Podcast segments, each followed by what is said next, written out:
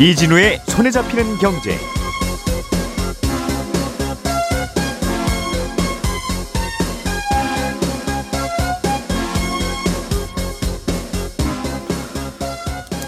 안녕하십니까 이진우입니다.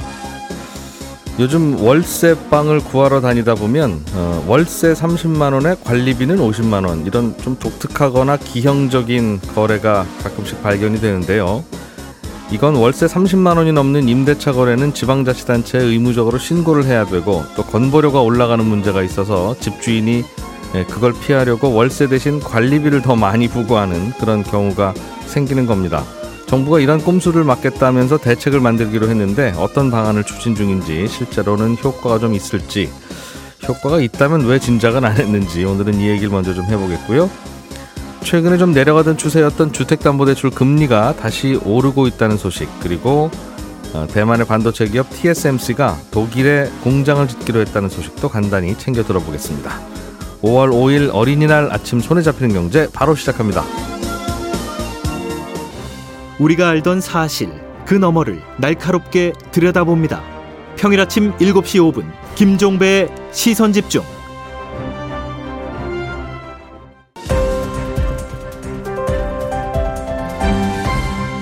이진우의 손에 잡히는 경제. 예, 어린이날 아침 비가 좀 내리고 있습니다만 어, 어린이와 같은 순수하고 맑은 마음으로 경제 뉴스들을 정리해 보겠습니다.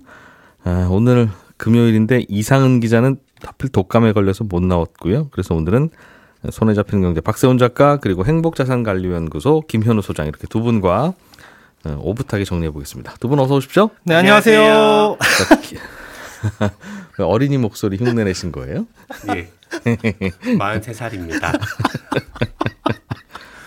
예. 자, 오늘은 김현우 소장님이 준비해 오신 소식 먼저 듣겠습니다. 네. 정부가 어, 월세 대신 관리비를 올리거나 아니면 월세보다 관리비가 많거나 아니면 월세와 관리비가 비슷비슷하거나 네. 과거에. 예, 관행과는 많이 달라서 이게 뭔가 싶은 생각이 드는 네. 이런 것들을 좀 어, 차단하는 대책을 추진하겠다고 발표했어요. 네, 그렇습니다. 월세 대신 관리비를 받는 걸 이제 월세 소득으로 인해서 세금과 건보료 회피하는 목적이 주목적으로 보이는데요. 예.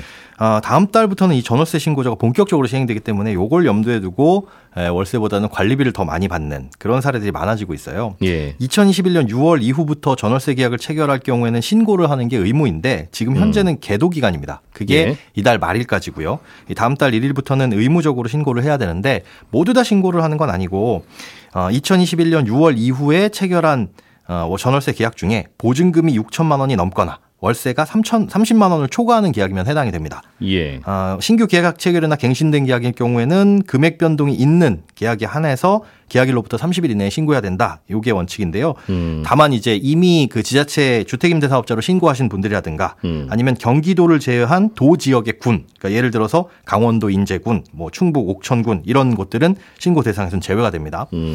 그러니까 정부에서는 이렇게 전월세 신고를 해도 이게 뭐 현황을 파악하자는 것이지 이 소득을 파악해서 추가 과세로 이어지진 않을 거다. 라고 얘기는 하고 있는데 그 말을 이제 고지고대로 못 믿다 보니까 임대인들이 월세 대신에 이제 신고를 안 해도 되는 관리비를 월세 명목으로 받는 문제가 생기는 거죠. 그 실제로는 월세 80을 받고 싶고 받아야 되고 그게 시작 가격인데 네. 어, 그렇게 월세 되면- 80 이렇게 하든가 월세 70 관리비 10 이러면 그 월세가 비싸다는 이유로 뭔가 부담이 생기나 봐요. 그렇습니다. 전월세 신고 대상이 되니까 그렇게 신고를 하게 되면 혹시나 그 자료를 국세청과 연계해서 나중에 이제 과세 자료로 쓰지 않을까라는 걱정이 당연히 드는 거죠. 음. 그러다 보니 월세 80을 받고 싶으면 어, 월세 30에 관리비 50 이런 식으로 어, 받게 되는 겁니다. 음. 예. 그러니까 실제로 올해 2월에 국토연구원에서 발표한 자료가 있는데 이게 단독 다가구 주택을 자가로 갖고 있는 사람들의 평균 관리비는 제곱미터당 36.7원이에요. 그런데 똑같은 단독 다가구에 세 들어 살고 있는 사람들의 평균 관리비는 아, 제곱미터당 평균 391.5원. 그러니까 10배 넘게 차이가 나는 거죠. 그 세입자들의 관리비가 10배 넘게 비싸다라는 건 뭔가 이상한 거고 단독 다가구 주택에 자가로 갖고 있으면 내 집에 내가 산다는데 무슨 관리비가 있어서 계산이 뭐 됩니까? 전기요금이나 아니면 수도요금이나 아. 이런 것들을 다 통틀어서 얘기를 하는 건데 예. 어, 세입자들이 더 많이 쓸 리는 없잖아요. 그러다 보니까 이런 부분에서 월세 대신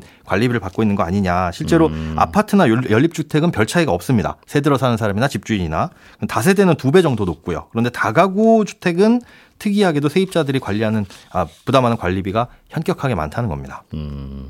그러니까 실제로 집주인이 관리비를 받을 때 네. 딱 수도요금, 전기요금 그 뭐 공용 공간에서 나오는 그것만 받는 게 아니라 그렇죠. 추가로 더 받는다. 네, 뭐 청소비 명목일 수도 있고 그러니까 집주인이 자주 와서 관리하면 내 인건비가 드는데 그럼 당연히 그건 내가 받아야지. 맞습니다. 아파트 관리비라는 게 인건비 드는 거 아닙니까? 네. 라고 물으면 그건 또, 또 논란의 여지가 있네요. 할 말이 없습니다. 음. 아무튼 어쨌든 그러다 보니까 뭔가 기형적인 계약이 자꾸 생기는 것 같아서 네. 음, 어떻게 좀 대책을 세우면 이런 게 줄어들 거라는 게 정부 생각입니까? 관리비를 공개하도록 하겠다는 겁니다. 현재는 100가구 이상 공동주택 그런 아파트 같은 경우에는 관리비 세부 내역을 의무적으로 공개해서 누구나 볼 수 있도록 하고 있어요. 예. 그리고 내년부터는 이 100가구가 아니라 50가구 이상 공동주택으로 대상이 확대됩니다. 아, 그러니까 내년에도 어쨌든 50세대 미만의 뭐 빌라 다가구 이런 곳들은 대상이 되지 않는데 이런 주택들도 관리비를 공개하도록 추진하겠다라는 게 이제 정부 방침이고요. 그럼 어떻게 할 것이냐? 아, 방법은 이제 공인중개사하고 각종 요즘에 사설 그 부동산 중개 사이트들 있죠. 그런 플랫폼들. 어, 여기와 협조해서 실제 관리비가 얼마인지 파악을 하고 어, 그런 플랫폼에 띄워놓도록 하겠다. 그리고 임대차 계약서상에 관리비 항목을 추가해서 어, 뭐 집에 하자가 있거나 누수가 있거나 이런 부분들을 의무적으로 설명을 하도록 하고 있잖아요. 거기에 이제 관리비도 얼마라는 거 그리고 그 관- 관리비가 뭐 전기, 수도, 가스, 인터넷 청소비 이렇게 세분화해가지고 각각 얼마라는 것을 알려주도록 하는 방안을 추진을 하고요. 어, 그렇게 해서 설명하는 걸 또 공인중개사가 의무적으로 하는 걸 추진한답니다. 근데 50가구 이상의 경우에 그렇게 한다는 거죠? 50가구 이하인 경우, 이하인 경우도 네, 이하인 경우 다가구 다세대 지금 이제 문제가 되고 있는 50가구 그- 이가구 이거는 뭐두 가구나 세 가구 내지는 한 가구 사는 집도 네. 음. 그러니까 일반 다 뭐 다가구나 빌라 이런 것들도 다 이렇게 관리비 내역을 오픈한다는 공개. 공개하도록. 예. 음. 그래서- 공개는 하- 하고 있을 거 아니겠어요? 그러니까 그 관리비를 세입자한테 받죠. 그렇죠. 예. 그러니까 이런 관리비 내역을 예, 세부적으로 공개하도록 하는 것이 과연 그럼 이런 꼼수를 막는데 실효성이 있느냐는 좀 의문입니다. 음.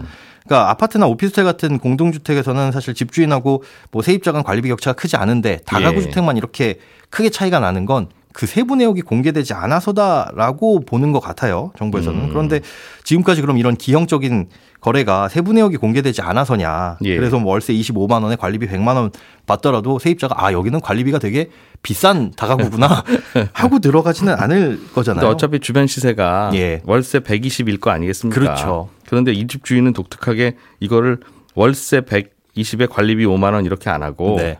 월세 25에 관리비 100 이렇게 부른다는 거니까. 그렇습니다. 그걸 세입자가 안들 네.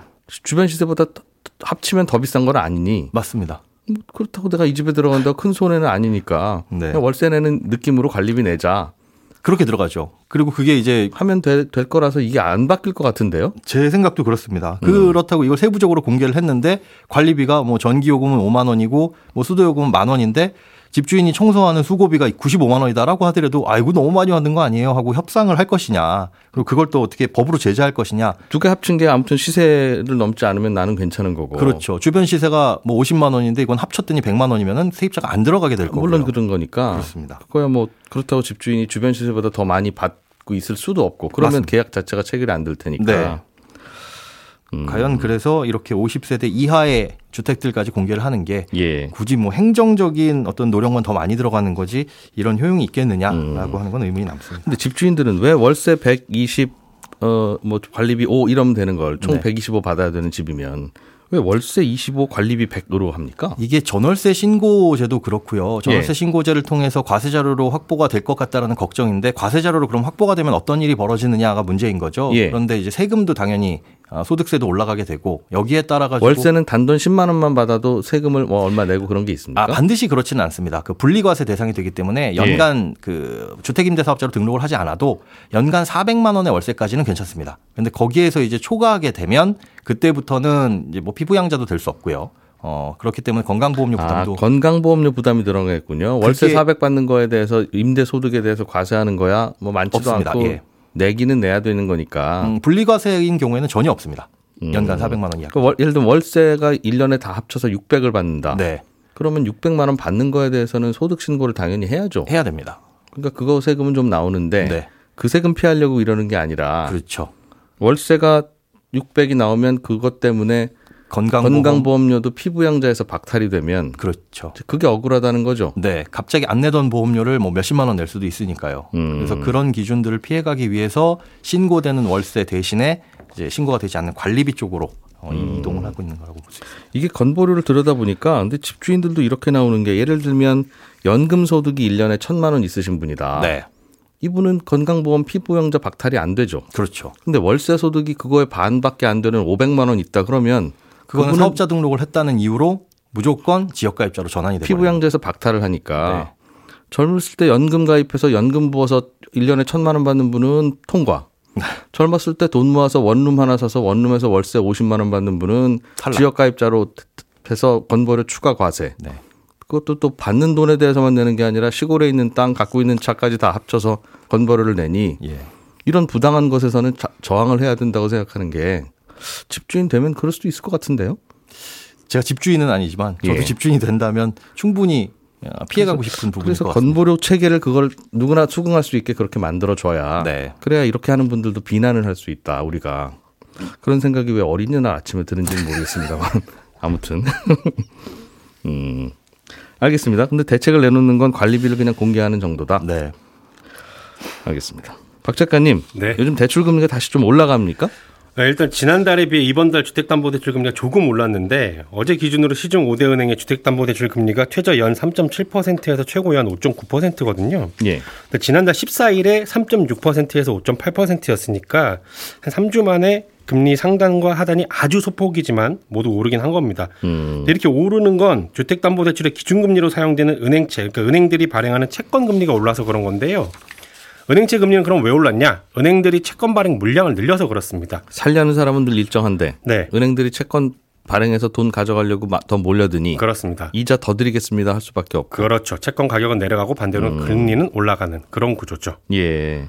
은행채 발행이 많이 늘었어요. 즉 은행들이 채권 발행해서 돈 조달하는 금액이 많이 늘었습니까 최근에? 어, 많이 늘었습니다. 얼마나 늘었냐면 어, 올해 1월만 해도 9조 원 정도의 채권이 발행이 됐고요. 3월에는 1조 원 정도 발행이 됐는데 지난달에는 14조 원으로 확 늘었습니다.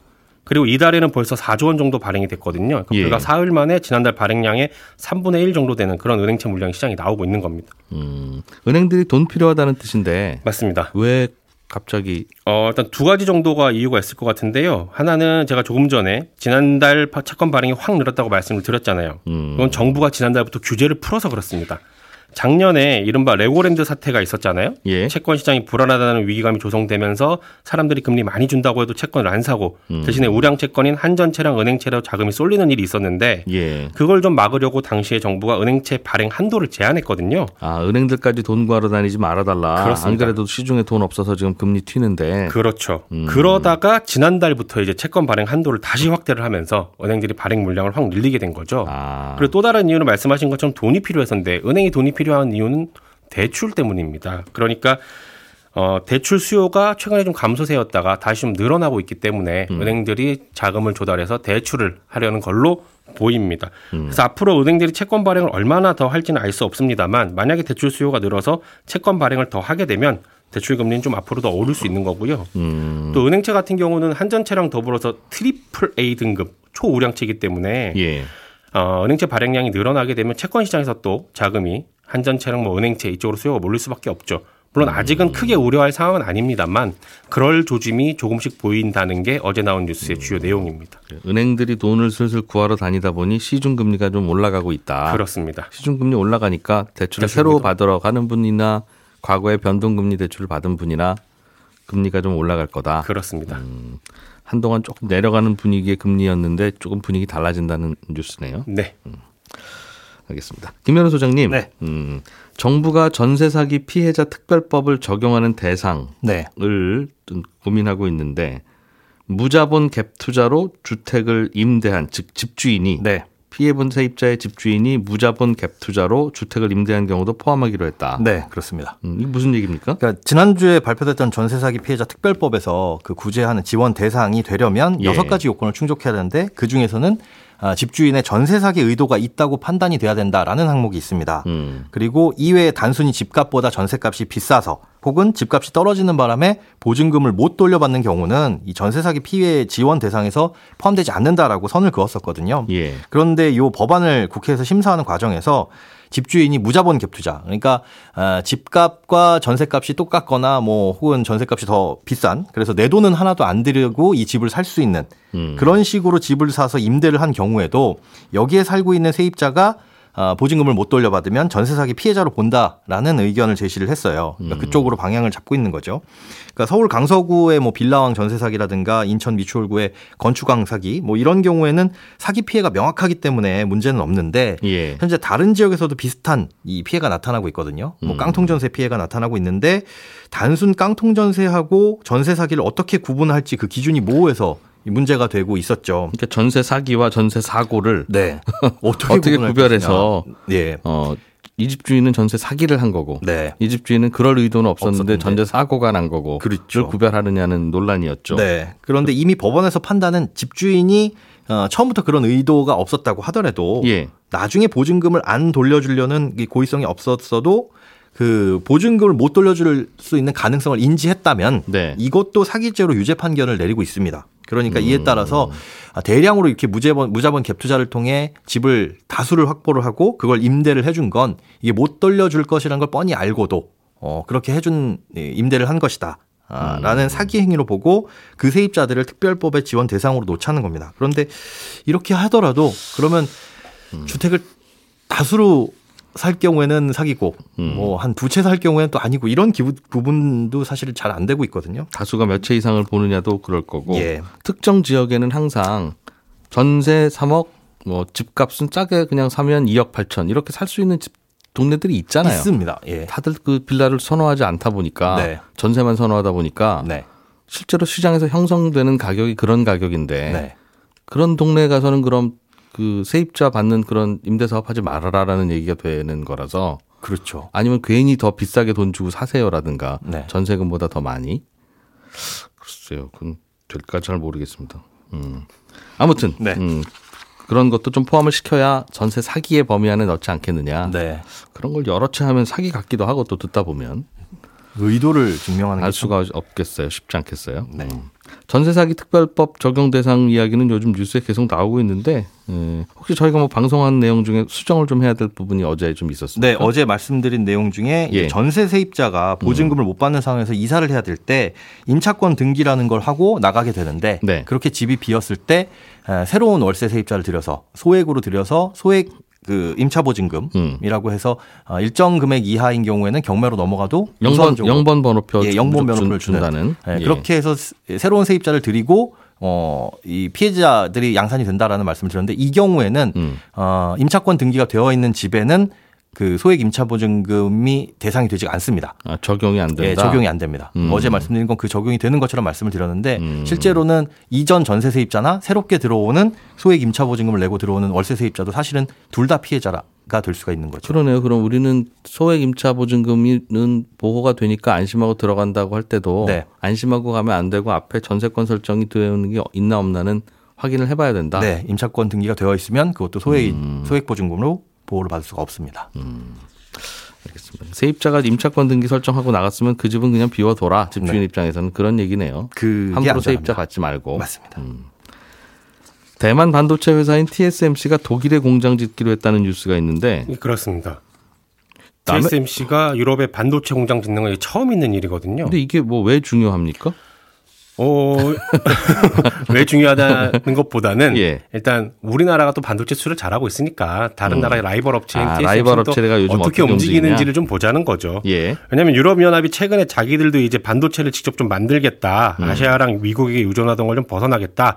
라면서 유럽에 반도체 공장 지으면 지원금 왕창 주기로 했잖아요. 음. 그러다 보니까 이제 TSMC도 이 기회에 그럼 유럽으로 진출을 한번 해보자. 음. 라고 생각을 한 것 같습니다. 예. 아마도 독일에 지으려는 공장에서는 차량용 반도체를 만들 것 같은데 음. 유럽에 있는 차량용 반도체 회사들은 반도체 설계만 주로 하고 생산을 그동안 TSMC에서 했거든요. 원래 TSMC가 그거 전문하는 업체죠. 그렇죠. 그런데 예. 이제 TSMC가 독일에 공장을 짓고 거기서 차량용 반도체를 만들게 되면 음. 최근에 겪은 공급망 문제에서 좀 자유로워질 수 있는 겁니다.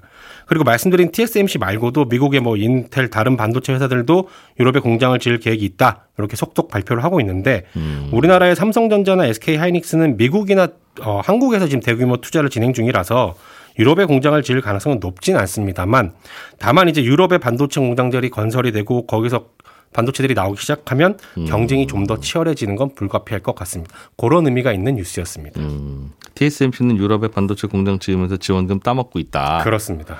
우리나라 반도체 회사들도 좀 고민거리가 있겠다 이거죠. 그렇습니다. 미국이든 유럽이든 각자 자기 동네에 와서 반도체 지어라 그런 그 이야기를 하고 있다는 거죠. 그렇죠. 반도체 같은 건 그냥 한 곳에서 지어서 전 세계로 배달해주면 딱 좋은데 그게. 그럼 엄청 비싸지겠죠. 어, 오히려 원가는 그게 쌀 텐데 여기저기 짓는 것보다 네. 배달비가 많이 안 드니까. 네. 그럴게요. 음. 자, 어린이날 특집 같은 손에 잡히는 경제 박세원 작가 김현우 소장이었고요. 광고 잠깐 듣고 친절한 경제로 이어갑니다.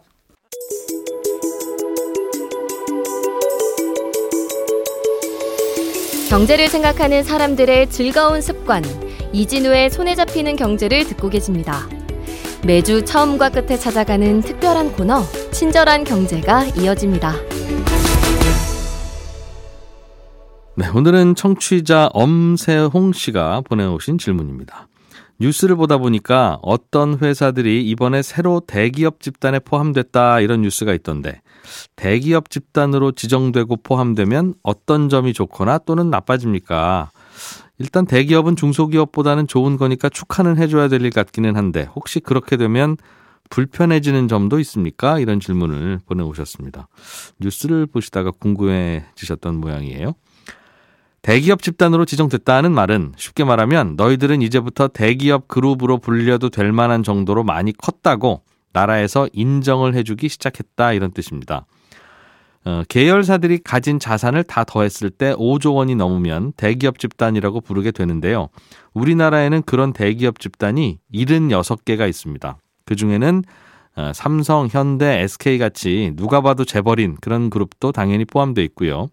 크래프톤, 일진, 농심, 두나무 이런 이제 막 대기업 그룹으로 편입된 그런 그룹들도 있습니다.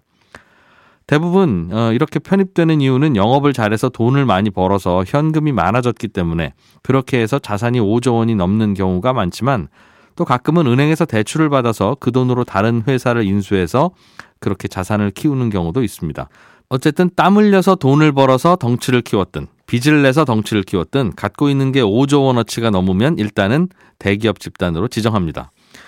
당연히 축하받을 일은 맞고요. 기업이 많이 컸다는 뜻이니까. 하지만 대기업 집단으로 지정이 되면 신경 쓰이는 일도 많아져서 일부러 대기업 집단 되는 걸 피하는 경우도 있습니다. 대기업 집단이 되면 제일 불편해지는 게 자기들끼리 짜고 회사 돈 빼돌리지 않는지 아니면 회장님 친인척들에게 특혜를 주지 않는지 등등을 본격적으로 감시당하게 됩니다. 사실 기업이 덩치가 작을 때는 뭐 빼돌린 회사 돈도 별로 없고 아들, 딸, 친인척에게 몰아줄 일감도 별로 없거든요. 어, 자기가 해서 돈 벌기 바쁜데 무슨 일감을 다른 곳에 몰아주겠어요. 그런데 자산이 5조 원쯤 되면 이제는 모 회사가 벌 돈을 좀 줄이고 뭐 회장님 아들 회사로 돈을 몰아준다든가 하는 일이 생길 수 있다고 보고 어, 이럴 경우에는 이제부터 매년 계열사가 늘었나 줄었나 이것도 공시하도록 하고 어, 내부 거래, 특수 관계인 간의 거래 이런 것들도 빠짐없이 공시하라는 의무가 부과되기 시작합니다. 그러니까 결국 대기업 집단으로 지정됐다는 말은 일단 축하해 많이 컸으니까 자 이제부터 감시 좀 받자라는 어, 그런 의미가 됩니다. 지금까지 이진우였고요. 저는 다음 주 월요일 아침 8시 30분에 다시 오겠습니다. 함께 해주신 여러분 고맙습니다.